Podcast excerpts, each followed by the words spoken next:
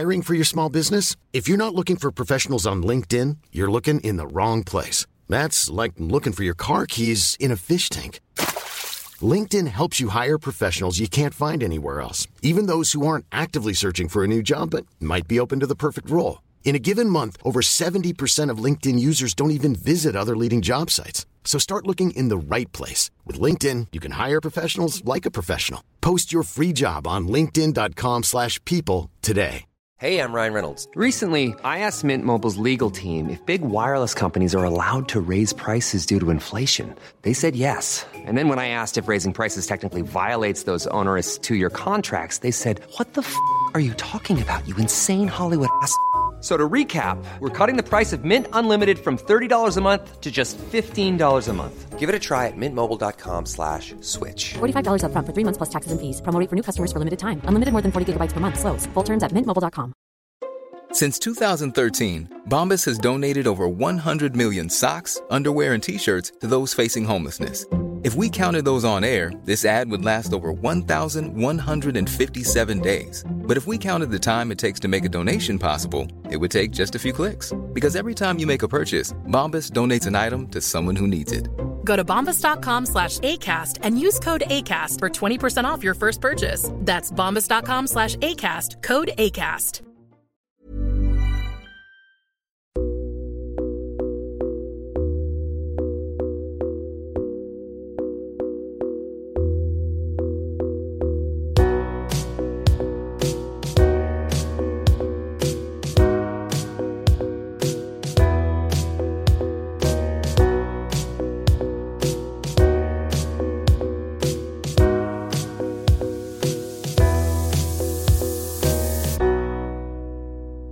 Du lyssnar på Säg vad du vill Åland, en lokal podcast med fokus på fria samtal. Jag som pratar heter Jannik Svensson och producent är Didrik Svahn. I det här specialavsnittet, som vi valt att kalla för Säg vad du vill Almedalen, kommer du att få höra lite olika gäster. Vi tar bland annat ett snack med nationalsocialisten Per Öberg, komikern och skribenten Aron Flam, och så pratar vi lite spel med bland annat PAFs vd Christer Fahlstedt och den lite mer kritiska kulturskribenten Mattias Svensson. Jag vill varna er lyssnare för att det här avsnittet kan innehålla stötande material. Jag förstår att många kommer att reagera känslomässigt på att vi valt att inkludera en nationalsocialist i samtalet, och jag vill därför ta tydligt avstånd från det han säger. Vi som står bakom den här podden står på inga sätt bakom det Per Öberg säger, och vi håller inte med om hans världsbild.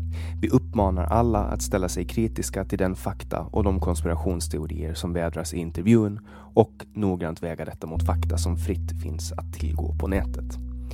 Anledningen att jag valt att inkludera Per Öberg trots det han säger i intervjun är för att jag tror att man bara kan skapa sig en världsbild av verkligheten genom att lyssna och iaktta allas perspektiv. Man behöver inte nödvändigtvis hålla med. Vi tror på fria samtal som håller sig inom ramen för lagen. Intervjun med Per följs av en intervju med skribenten och komikern Aron Flam, som själv är av judisk härkomst. Han uttalar sig i slutet på intervjun om Nordiska motståndsrörelsen och hans sätt att se på deras yttrandefrihet. Jag vill också påpeka att Aron vid ett tillfälle påstår att Ålands befolkning ser ut som den gör på grund av inavel. Det här är symptom på hans yrkesskada eftersom han också är komiker. Han bad efter intervjun om ursäkt och påpekade att det var just ett skämt. Med det här sagt önskar jag er hjärtligt välkomna till Säg vad du vill Almedalen.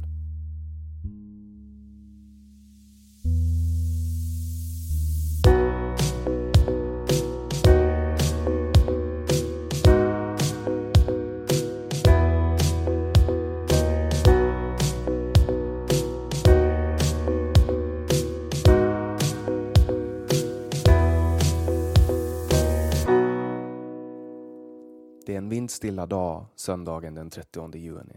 Vi packar ombord våra grejer på landskapsregeringens fartyg Mikael Sars, som snart ska kasta loss från Klintgajen med destination Visby.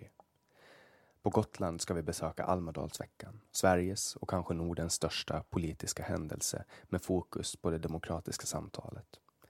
På natten råkar vi ut för oväder då vi mödosamt guppar över havet i 22 sekundmeter. Få av oss fick någon sömn alls.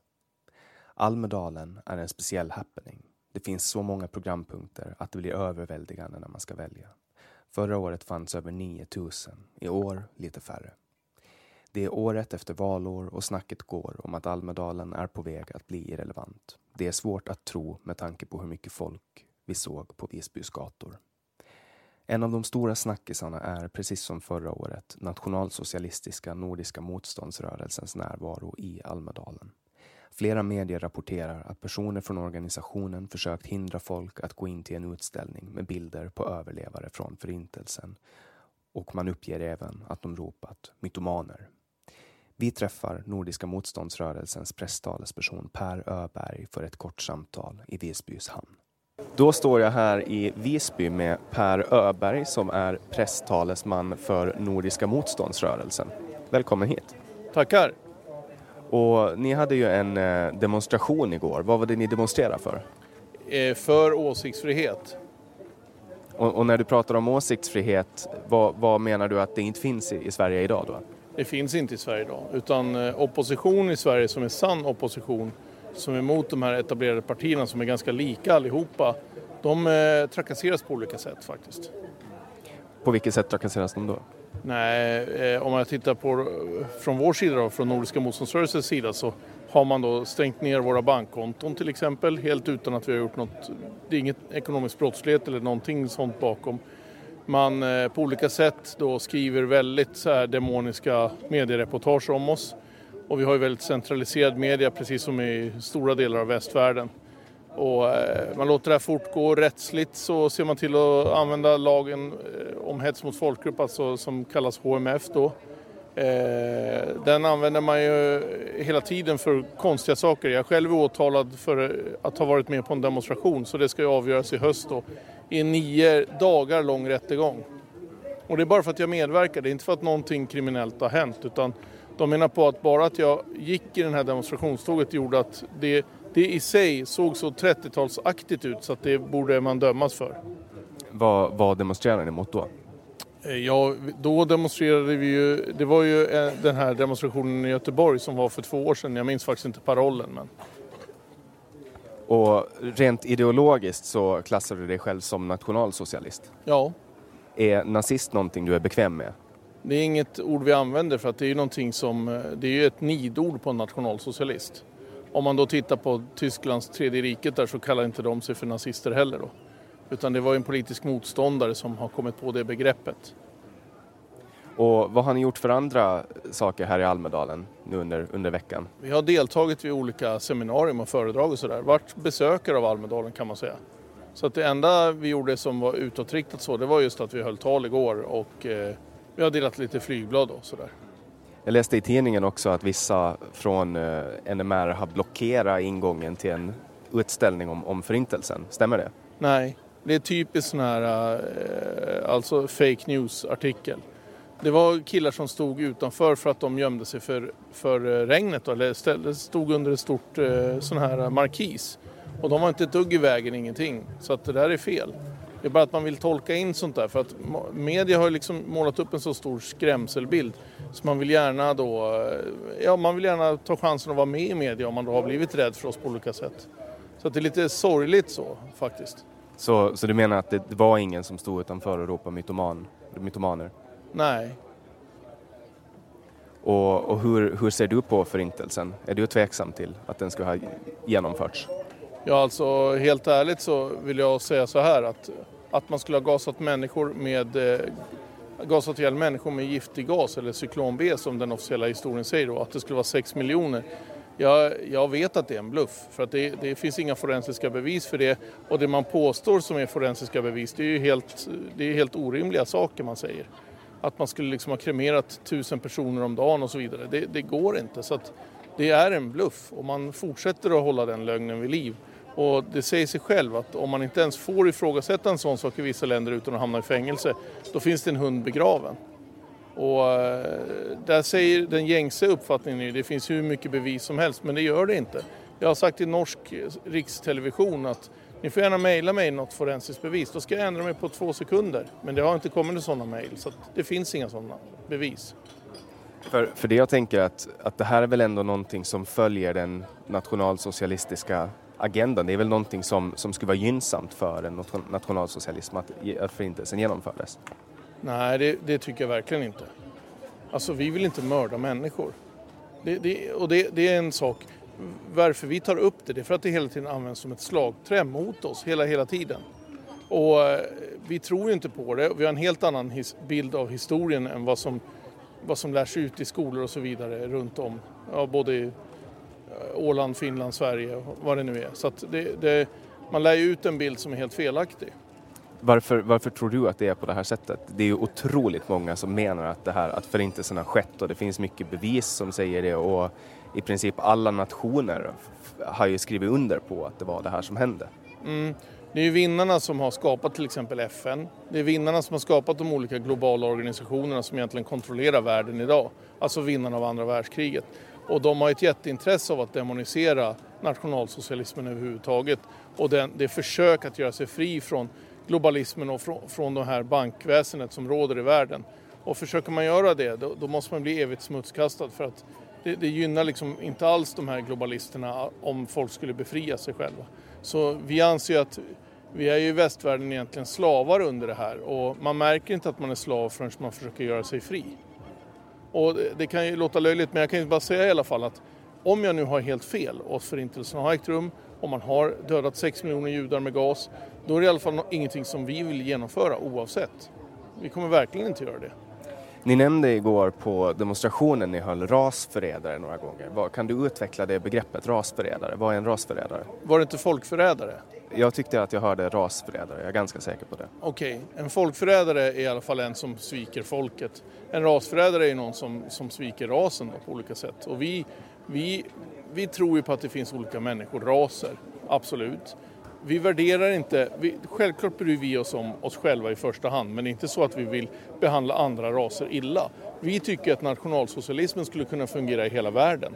Att man värnar om sitt folk, man värnar om sitt landområde, och man blandar inte varandra hur som helst. Däremot kan man besöka varandra på olika sätt och behandla varandra med respekt. Men vi är inte för att vi ska förslava länder eller förslava människor, som man faktiskt gör idag. De globala kapitalistiska intressena förslavar ju faktiskt människor. Det vill inte vi göra. Men finns det alltså enligt ert sätt att se på det här med raser, har en del raser högre stående än andra och bättre egenskaper? Alltså raserna har olika egenskaper, och jag tycker inte man filosofiskt sett kan säga är högre stående. Och det gjorde man inte ens i Tyskland. Det här Übermensch och sånt där, det är lite så här Hollywoodprodukt. Man höll inte på så där.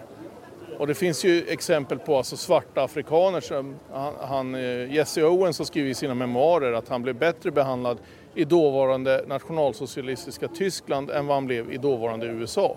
I nationalsocialistiska Tyskland fick han sitta var han ville på bussen och så vidare. I USA var det whites only och sådär. Så att, på vissa säten då. Så att vi skulle behandla människor med respekt som var våra gäster.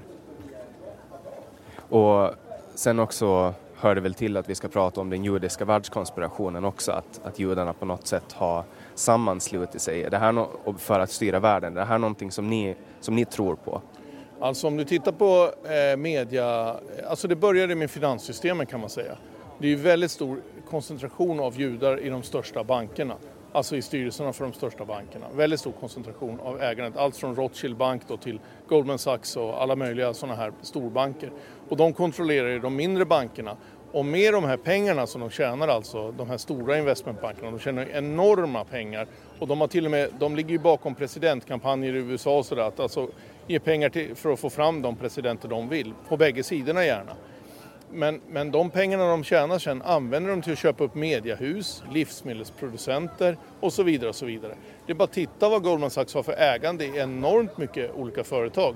Allt från liksom Willys, jag vet inte om det finns på Åland, men alltså livsmedelsbutiker till allt möjligt kan de liksom ha delägande i. Så att de liksom har skapat sig en maktstruktur är helt uppenbart. Det finns ingen som kan förneka det. Och att de använder den för sina egna politiska intressen, det är bara att läsa Bonnier-media och vad Expressen skriver om oss. De slog på första siderubriker bara vi satte foten här på Almedalen. Vi ska inte ens ha någon utställning, ingenting. Så att de har ju en politisk agenda, och det sättet att agera är ju liksom för att öka deras egen makt och Ja, och vi vet ju om vi går på deras heliga skrifter så är det ju så att de faktiskt väldigt mycket ogillar icke-judar. De tycker inte att icke-judar är speciellt värda speciellt mycket. Och det är ganska osunt att man inte pratar om det. Jag vet inte om det är en stor debatt på Åland, men man pratar mycket om sharia-lagar, hur hemska de är och så vidare. De talmudiska lagarna är lika hemska, men det pratas inte om. Du nämner ju väldigt många fakta som man ofta driver med. Alltså man driver ju ofta om att nationalsocialister är konspiratoriska, de tror på de här konspirationsteorierna. Hur viktigt är fakta och vetenskap för dig? Det är viktigt, absolut. Men jag menar, varför? Det är ju fakta vilka som äger Rothschild Bank, Goldman Sachs och så vidare. Det är fakta, kolla upp styrelserna bara, det är inga problem. Och sen är det såklart att de har intresse att säga att det är marginaliserade konspirationsteorier. Men det är samma sak, titta på höga politiker. I Sverige har vi Annie Lööf, det är typiskt sån här mutad politiker som bara sitter i Bilderberggruppen och Trilaterala kommissionen och får en massa pengar för det. Vi hade Reinfeldt i Sverige som sa åt oss att öppna våra hjärtan och släppa in flyktingarna. Han får flera miljoner av Bank of America som en slags muta i efterhand. De här bankerna mutar våra politiker så gör precis som de säger. Och då är det plötsligt så att vi styrs, det är som en skuggregering som har makt över, mer makt än vad politikerna har. Har du någonting som kan backa upp det här? Någon fakta som kan backa upp det här? Absolut. Alltså, nu kan inte jag ta fram någonting till dig här nu, men googla på Reinfeldt vad han gör nu egentligen. Googla på Annie Lööf och hennes medlemskap i Bilderberggruppen och Trilaterala kommissionen. Hon har till och med erkänt att hon är med där. Ser du Nordiska motståndsrörelsen som en våldsam rörelse? Absolut inte. Och det ska tilläggas, det finns inga belägg för att vi skulle vara vad de kallar våldsbejakande. Jag frågade ju igår, jag var på ett föredrag tillsammans med Säpos högsta chef. Det var en Säpo-analytiker, alltså säkerhetspolisen i Sverige. Och det var den polisen som har hand om underrättelsearbete, den högsta polisen, hon heter Linda någonting.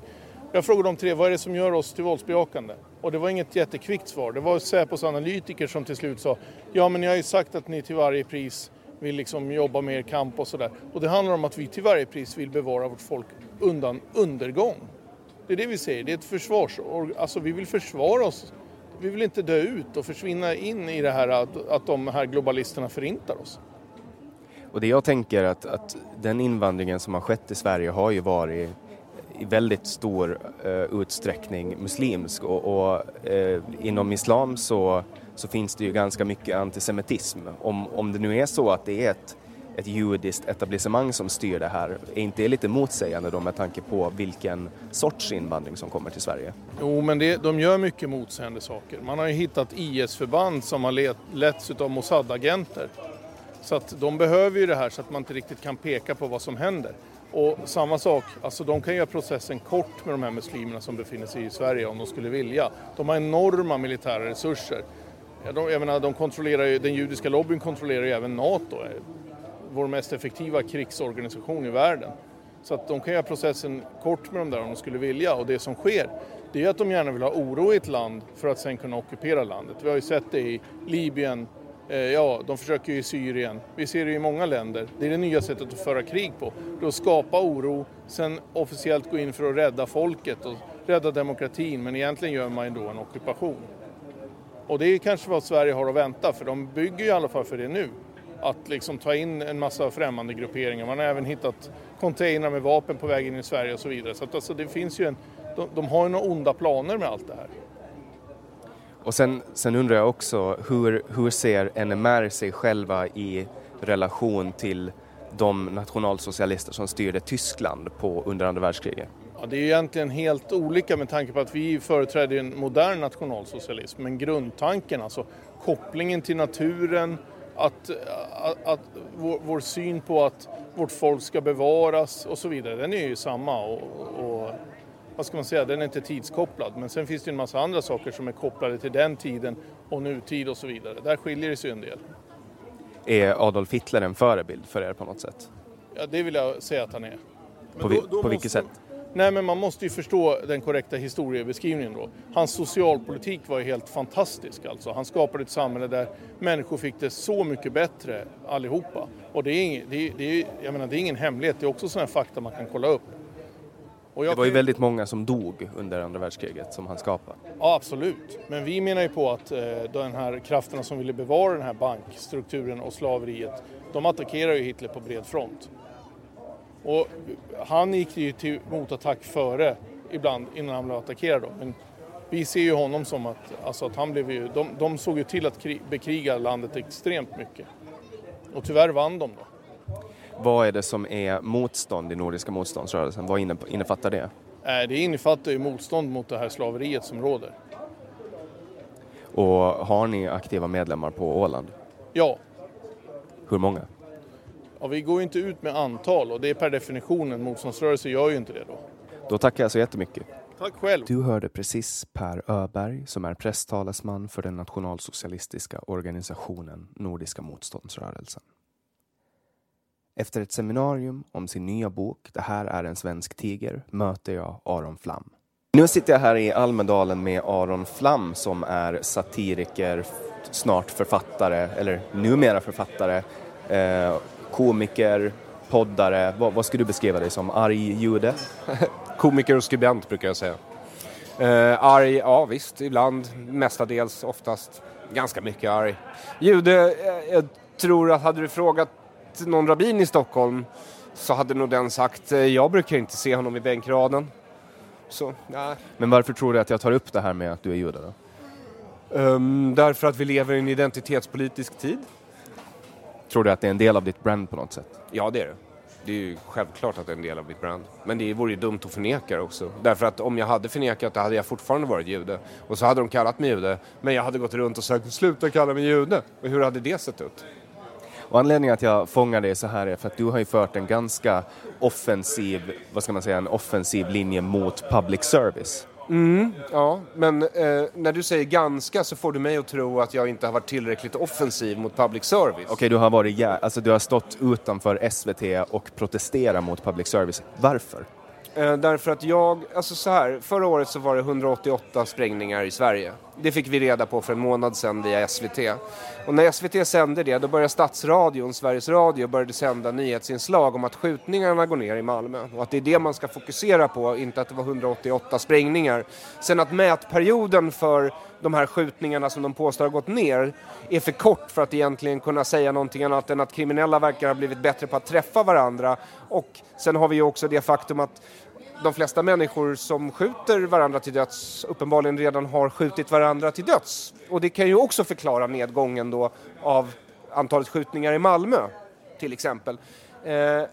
Och det här är ett exempel på en situation när allmänheten behöver vara väldigt välinformerad om vad som pågår i landet. Men istället så ägnar public service alla de pengar de har stulit från skattebetalarna till att mörka vad som pågår. Och det är farligt. Det är redan ett farligt läge i det här landet och public service gör det värre. Tidigare så har jag alltid kunnat säga att jag är principiellt emot public service, för jag är principiellt emot public service. Jag tycker både kultur och media ska vara fri att granska makten. Och ska den vara fri att granska makten så kan den inte få pengar av makten, vilket är den situation vi har i Sverige idag. Alltså public service är ju finansierat av staten. Varför ska de då kritisera det som finansierar dem? It does not make sense. Och det visar sig när det väl börjar skita sig i Sverige de senaste åren, när det börjar bli så tydligt att de gör ju inte sitt jobb. De kan inte göra sitt jobb. De är inte gjorda för att göra det jobb de påstår att de ska göra. Det vill säga leverera opartisk och objektiv granskning och information till allmänheten. Det gör inte de. De gör inte det jobbet. Istället så stjäl de 8,4 miljarder från skattebetalarna varje år. Vilket i princip motsvarar 14 000 lågutbildade undersköterskor, 15 000 poliser och 17 000 brandmän per år.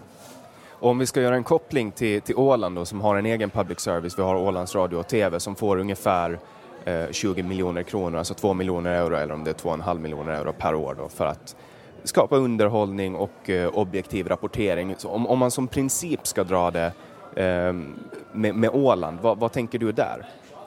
Det är lite svårt för mig att säga eftersom Åland är fritt. Eller? Eller det beror på hur du menar. Alltså det är fritt från Sverige. Ja, okej. Okay. Är det fritt från Finland? Vi är ju en autonom del av Finland. Vi har vissa regler själv, men just public service så styr landskapet Åland själva över. Ja, alltså jag är ju principiellt emot ett public service. Och det spelar ju nästan ingen roll var det public servicet är. Därför att principen är ju alltid densamma. Det vill säga att kulturen ska vara fri. Och den media som uppstår ska granska makten. Den ska inte tillhöra makten. Därför att då kommer ju makten bara se till att du får den information som makten vill att du vill ha. Och i en liberal västerländsk demokrati, då vill du, det går ju inte att komma ifrån att när du bygger ett mänskligt samhälle så kommer det ju uppstå makt på massa olika platser, eller hur? Men vad du vill ju skapa liksom en struktur i samhället där de olika maktcentrarna bråkar med varandra om makten så att de balanserar varandra. Om du liksom samlar allt centralt, som till exempel Sverige har en tendens att göra, då blir det väldigt toppstyrt. Och om det kommer in för mycket nya impulser på för kort tid. Nu snackar jag inte ens om invandring, utan jag snackar om informationsteknologi från radio fram till nu. För innan dess var Sverige väldigt isolerat och lättare att kontrollera av den anledningen. Svårt att invaderas och Sverige fick vara i fred. Men nu är det inte så längre, utan Nu går vi in i informationsteknologisk tidsålder och då behöver du individualistiska personer. För individualistiska personer är kreativa och bra på att lösa nya problem hela tiden. Kollektivistiska personer passar ett fabrikssamhälle i en industrialiserad värld utmärkt. Därför att i ett sådant samhälle så tillverkar du samma komponent igen och ska bara göra det så bra som möjligt. Det blir noll utrymme för kreativitet och egna beslut. Så vi har liksom rustat oss fel för det som komma skall, skulle man kunna säga. Och nu är du inne lite på politik här, alltså om individualism kontra kollektivism och så. Var står du politiskt? Politiskt? Ja, jag är liberal. Klassiskt liberal kallar jag mig för. Filosofiskt är jag väl en klassisk cyniker. Försöker se verkligheten för vad den är och människor för vad de är.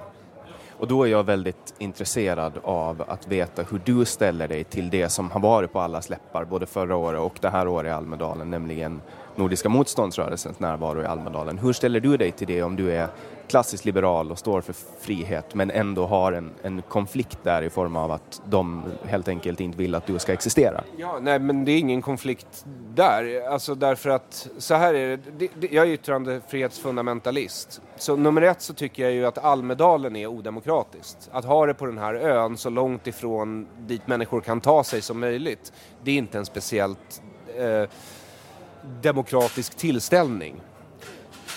Nummer ett. Nummer två, jag tycker att det är givet att både islamister och nazister och fascister och kommunister ska få yttra sig och säga vad de vill och tycker. Med vissa undantag för yttrandefriheten, och det är uppmaning om våld mot annan person. Och om det är så att de säger att de ska döda mig, då tar jag det som hot om våld. Förstår du? Så där går ju min gräns liksom. Och det andra är grovt förtal. Om det inte är ett skämt och tydligt avsett som skämt. Det tycker jag är helt okej. Tycker du att man ska förbjuda organisationer som NMR från att existera? Nej. Varför inte? Därför att vi har både mötesfrihet och organisationsfrihet. Och jag tycker att det är inte min uppgift att bedöma om just NMR ska förbjudas. Alltså det måste Säpo ta ställning till. Alltså jag kan inte avgöra det. Men om det är så att de sysslar med omstörtande verksamhet, då går det ju över till någonting annat. Det är ett kuppförsök eller motsvarande terrorcell, vad du vill. Ja, då bör polisen gå in och stoppa det. Ja, baserat på deras närvaro igår som var blott 30 rakade män, så var det ju kanske inte så stort hot om man tittar så här. Så här 30 rakade män med bomber kan ju åstadkomma väldigt mycket förstörelse och död om de vill. Så det är inte så att det inte finns något hot. Det finns ett hot. Men ska du jämföra det med de hundratusentals till exempel muslimer som hatar judar i Sverige? Nej, då är det inte ett så stort problem. Det är ju någonting som... Ska du jämföra det med till exempel antisemitismen inom vänstern? Nej, då är det inte ett så stort problem.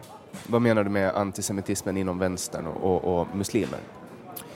Alltså, jag säger inte att alla muslimer, men väldigt många av de muslimska invandrare som har kommit till Sverige de senaste åren, de kommer från länder där antisemitism ingår i statspropagandan för att hålla befolkningen i schack. Istället för att säga, vi är så dåliga, så säger deras ledare, judarna lurar oss och USA hjälper till för de har lurats av judarna också, typ.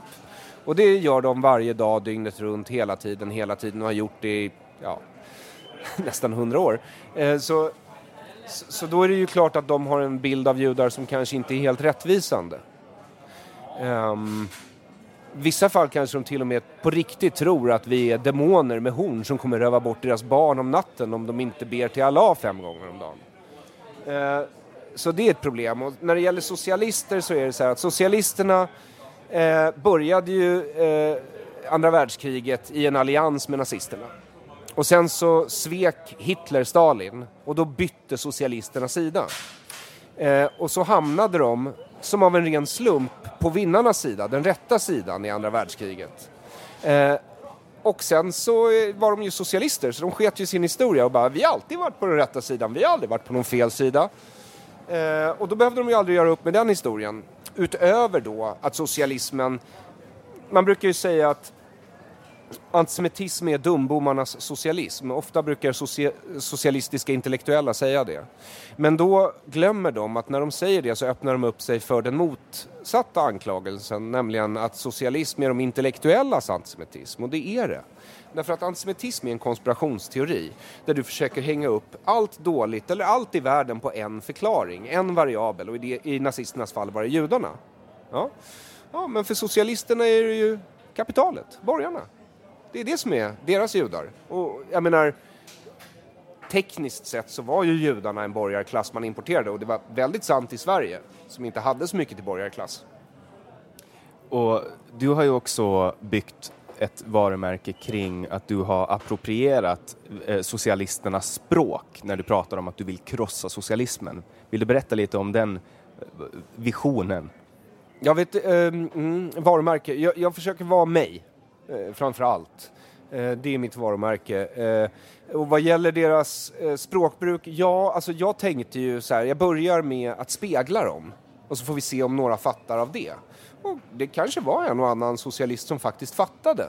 Alltså för vad jag gjorde var bara att jag tröttnade på att varje 1 maj får man höra vänstermänniskor går runt på Stockholms gator och skanderar att de ska krossa det här i USA. De ska krossa kapitalismen, de ska krossa LKAB, de ska krossa allt som kommer deras väg.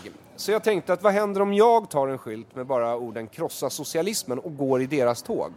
Jo, de tyckte ju att det var ett fruktansvärt hot. De tyckte det var ett otroligt lågt språkbruk. Hur kan du skriva något sånt här på en skylt? Hur kan du gå runt med det här budskapet? Där det står, alltså, de började ju grina. Någon kvinna sprang fram till mig. Du har förstört min 1 maj. Och då fick jag vända mig om och säga, du har förstört alla mina 1 maj. Därför att, så här är det. Det du ger ifrån dig kommer du att få tillbaks. Jag är inte en person som är speciellt omtyckt. Och det är för att jag är inte en speciellt likable person. Men det förvånar inte mig. För jag går inte runt och är supertrevlig hela tiden. Så varför skulle folk vara trevliga mot mig? Och då undrar jag varför de här socialisterna som går runt och säger att de ska krossa saker varje 1 maj. Varför tror de att jag ska vara trevlig mot dem? Varför? När de säger att de ska krossa mig. Tänk inte vara det. Och sen, bara för att få in den här Ålandskopplingen också, så vill jag fråga, vad har du för relation till Åland? Har du varit till vårt vackra örike någon gång? Jag har absolut varit till Åland flera gånger. När jag var yngre fick jag åka såna färja med min farmor och då fick man godis och det var kul. Och sen så älskar jag havtorn och jag tycker att havtornssorbet är typ det bästa som existerar på jorden. Jag har en gång uppträtt på Åland på en 40-årsfest. Det var det mest fruktansvärda jag varit med om. Och jag kan tänka mig att publiken nog tyckte detsamma. De visste inte vem de bokade? Nej, det var inte ens, de hade inte bokat mig. Det var någon större kollega som hade hoppat av och jag fick hoppa in. Och de stirrade ju på mig och jag stod där och bara svettades. Och det var så konstig stämning och alla var så fruktansvärt blonda. Jannik, alltså det var oerhört blont och blåögt. Ja, vad tror du att det beror på? Inavel.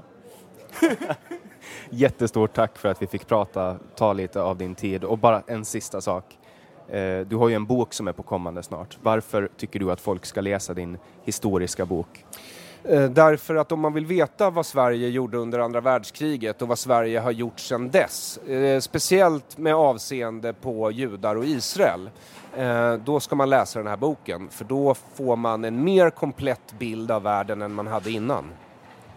Tusen tack. Du hörde precis författaren och komikern Aron Flam som är aktuell med boken Det här är en svensk tiger. Ombord på landskapsregeringens fartyg Mikael Sars anordnade PAF under onsdagen ett seminarium om spelbranschen. Under seminariet diskuterades bland annat den nya beloppsgränsen som PAF implementerat. Vi pratar med PAFs vd Christer Fahlstedt. Då sitter jag här ombord på MS Mikael Sars med PAFs vd Christer Fahlstedt som just har varit med i en paneldiskussion angående spelbranschen. Och nu är jag nyfiken på att höra, PAF har ju varit ganska unika i sin approach med att sätta spelgränser. Kan du berätta lite om det? Ja, det stämmer. Vi började införa i september förra året en gräns där vi sa att ingen ska förlora mer än 30 000 euro eller motsvarande 300 000 kronor i Sverige per år hos oss. Och det har vi nu gradvis implementerat. Alla våra kunder kommer att vara inom detta skydd nu i september. Och det är en unik sak som du säger. Det är ingen annan som gör det här i branschen. Vi tror att det är framtiden för branschen och en nödvändighet. För oss är det jätteviktigt att vi inte är de enda. Det här kostar ju pengar för oss. Och det är okej. Vårt problem blir att våra konkurrenter har en fördel av att inte behöva säga nej till de här pengarna. Det gör att de i sin tur kan betala mer för marknadsföring, mer i löner och liknande. Därför är det jätteviktigt att vi får en statlig reglering. Och det är därför vi är här nu i Almedalen, för att propagera för att alla ska bete sig som vi. Och ni tror alltså att det ska vara en statlig reglering som sköter det här? Det måste vara så, för att det är så mycket pengar som ligger i den här lilla... Det är inte ens 1%, det är inte ens 0,5%, utan det är 1/10, så 0,2% Där ligger det så enormt mycket pengar. Inget bolag kommer självmant att kliva ifrån det här. Undantaget är ju oss då, men vi har en speciell situation med en ägare som är tillräckligt förmögen för att kunna säga nej. Det har till exempel inte Svenska Spel. De måste ha in pengarna. Så därför har vi en unik situation, men ingen annan kommer att orka följa med. Och då är det inte bra för oss och det är inte bra för branschen. Så då måste staten säga att det här är det som gäller. Hur kommer det här att påverka PAFs resultat? Så vi har ju sett redan nu då att vi har ungefär 14 miljoner euro. När vi började med det, 2017 så tjänade vi 14 miljoner euro på spelare som förlorade över 30 000 euro. Det har vi sagt att den siffran ska vara 0 2020, så att vi behöver då alltså ersätta 14 miljoner euro med någonting annat. Och det är en stor del av vårt resultat. Vi gör ju en vinst som brukar ligga någonstans i häradet mellan 17 och 24 miljoner, så 14 är en stor del av det. Så här långt, nu har det inte gått ett fullt år utan det har gått 3 kvartal, så har vi lyckats att ersätta den peng vi tappar med det vi kallar mera hälsosamma intäkter på en lägre nivå. Så just nu inget alls. Och PAF har varit öppna med att prata om den här lilla procenten som spelar för en stor del. Kan du berätta lite om det? Ja, vi har känt att det är en nödvändighet, för att annars så, vi vet att det ser ut så här. Branschen som helhet vet att det ser ut så här, men man vill inte prata om det. Det är tragiskt, pinsamt. Och man väljer att köra strutstaktiken på det här. Men vi känner att det här funkar inte, för att då och då så kommer det fram fall med riktiga människor. Och då ser man, oj, hur kunde den här personen spela för så här mycket? Vi trodde att alla bara spelade för en 1000-lapp här och då i värsta fall. Och så visade sig att det är mycket, mycket mer. Så vi kände att vi måste gå i bräschen och vi måste vara transparenta med hur vår intjäning fördelar sig. Och det ser vi att våra konkurrenter fortfarande tycker det är jättejobbigt. Det är ingen som har följt efter här, det trodde vi. Och då är vi ändå ganska tuffa mot dem i såna här debatter. Och, men så fortfarande så är det många som kör, eller många, alla kör strutsen fortfarande. Tusen tack. Du hörde precis Christer Fahlstedt som är vd på PAF. I samma panel fanns också kulturskribenten och författaren Mattias Svensson. Han är kritisk till att man med lag ska begränsa spelföretag och kommer istället med andra lösningar. Då sitter jag här med Mattias Svensson som är kulturskribent, eller vad skulle du beskriva dig själv som? Ja, det är ju lite tjusigt, så jag använder den titeln. Jag skriver i Aftonbladet på kultursidan regelbundet. Skriver böcker och annat och pratar. Och du har varit med och debatterat spel och spelgränser här ombord på Mikael Sars. Vad är din ställning när det kommer till spelgränser? Hur bör det regleras? Ja, frågan är ju om det ska regleras alls, och där är jag ju väldigt skeptisk. Det var ju väldigt intressant att följa det här seminariet just för att man har visat att de här spelansvarsgrejerna är en typisk sån här nudging ideologi, att man ska, det har varit väldigt pop-akademisk teori som har varit populär. Den har nu visats inte ha några effekter alls. Och det är ofta sådär med politik, liksom, att det blir en symbolåtgärd, man vill se ut som om man gör någonting. Här identifierar man ett problem, och det är den väldigt lilla del människor som spelar bort oerhört mycket pengar.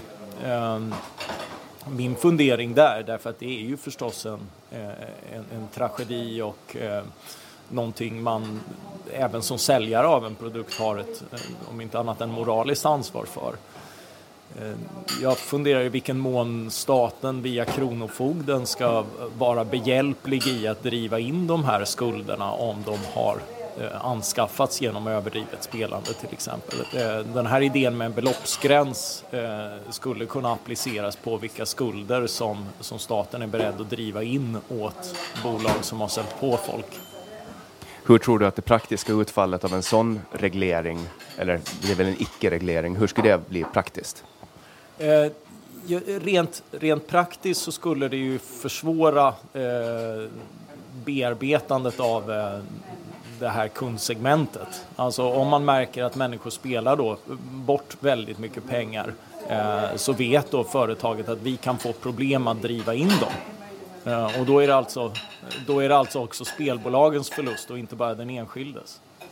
Man skjuter liksom över ansvaret till spelbolagen snarare än att låta staten ta ansvaret för ett spelbeloppsgräns. Ja, och jag tycker att det vore ett rätt aptitligt sätt att reglera det här. Vi har ju liksom regler för... Det är ju ett ofrånkomligt politiskt ansvar med liksom skuldsättning och hur den ska indrivas. Vi avskaffade slaveriet på det sättet genom att man på olika sätt kan gå i konkurs eller på andra sätt. Men om man sätter i system att skuldsätta folk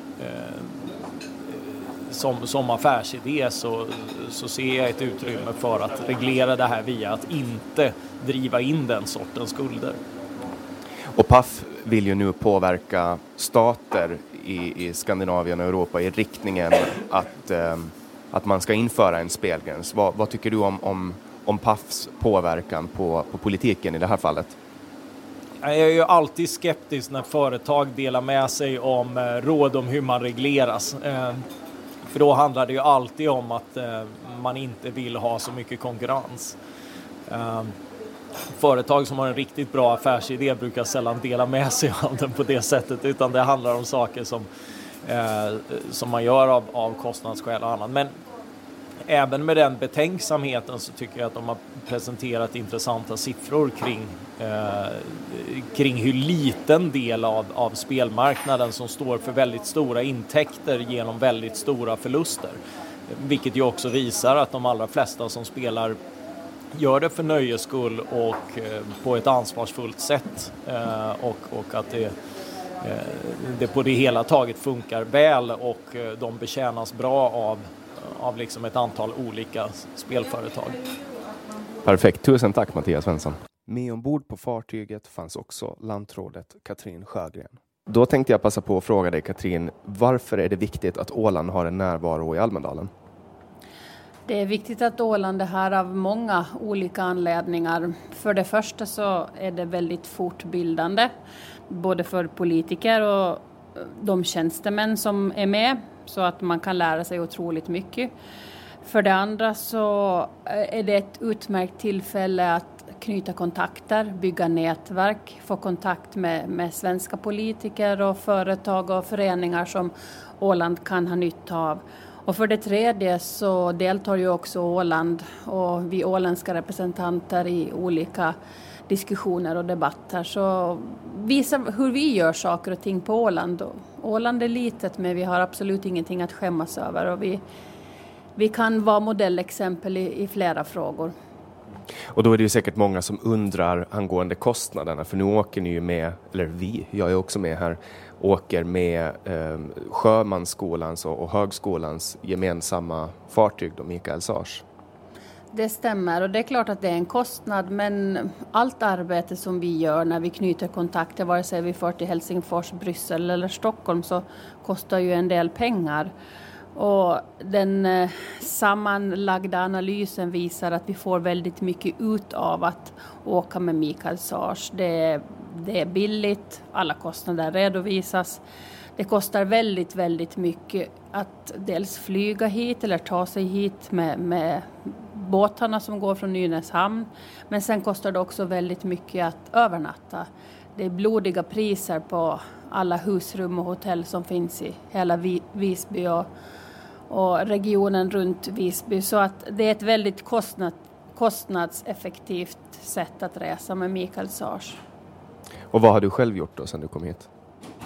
Ja, jag har gjort väldigt mycket. Jag har varit och lyssnat på debatter och anföranden om smarta förpackningar och flera diskussioner om skolan, om rektorns roll och elever som hamnar utanför hela skolsystemet. Jag har deltagit och sett på flera utställningar, och sen har jag också själv varit med i debatter. Är det någonting speciellt som du tar med dig från det här året i Almedalen? Nu är vi mitt i, så det återstår väl att se vad som blir bäst. Just nu idag så kan man läsa i tidningarna att nazisterna gör allt för att stoppa vissa diskussioner. Och det finns en utställning här, fotografisk utställning av de sista överlevnaderna från förintelsen. Och nazisterna har stoppat folk från att gå in på den tillställningen. Och det är lite örets ironi, för Almedalen marknadsför som Kiviks marknad när det gäller demokrati, och så har man ju då förstås nazister mitt i Almedalen. Det tycker jag är allvarligt, och det måste man sätta stopp för. Tycker du att deras närvaro ska förbjudas? Ja, jag tycker det. Jag lutar åt det. Det har ju Finland gjort, eftersom det är en våldsbejakande rörelse. Perfekt, då tackar vi Katrin Sjögren så jättemycket och önskar henne en fortsatt trevlig vistelse här i Almedalen. Vi har nu kommit till slutet av det här specialavsnittet som vi valt att kalla för Säg vad du vill Almedalen. Du hittar som vanligt alla våra tidigare samtal på vår hemsida www.samtal.ax, där du också kan tipsa om gäster som du vill höra i podden samt prenumerera på avsnitt. Om du tycker att det vi gör är bra så blir vi glada om du sprider ordet om vår podd. Bästa sättet att göra det här på är att dela våra presentationsvideos på Facebook eller på annat sätt berätta det till nära och kära. Vi hoppas att du har haft en trevlig stund med oss, och vi hoppas också på att du fortsätter att komma tillbaka. Jag heter Jannik Svensson och producent är Didrik Svahn. Du har lyssnat på Säg vad du vill Åland.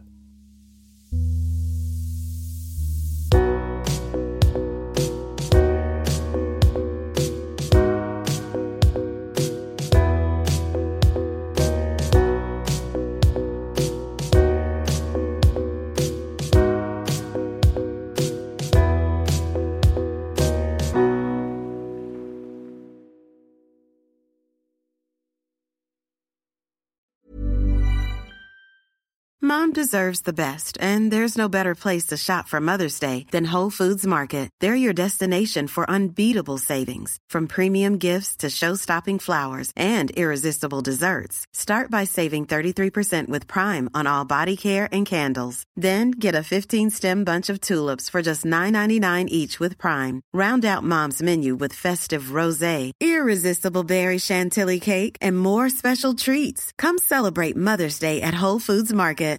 Hi, I'm Daniel, founder of Pretty Litter. Cats and cat owners deserve better than any old-fashioned litter. That's why I teamed up with scientists and veterinarians to create Pretty Litter. Its innovative crystal formula has superior odor control and weighs up to 80% less than clay litter. Pretty Litter even monitors health by changing colors to help detect early signs of potential illness. It's the world's smartest kitty litter. Go to prettylitter.com and use code ACAST for 20% off your first order and a free cat toy. Terms and conditions apply. See site for details. Planning for your next trip? Elevate your travel style with Quince. Quince has all the jet-setting essentials you'll want for your next getaway, like European linen, premium luggage options, buttery soft Italian leather bags, and so much more. And it's all priced at 50 to 80% less than similar brands. Plus, Quince only works with factories that use safe and ethical manufacturing practices. Pack your bags with high-quality essentials you'll be wearing for vacations to come with Quince. Go to quince.com/pack for free shipping and 365-day returns.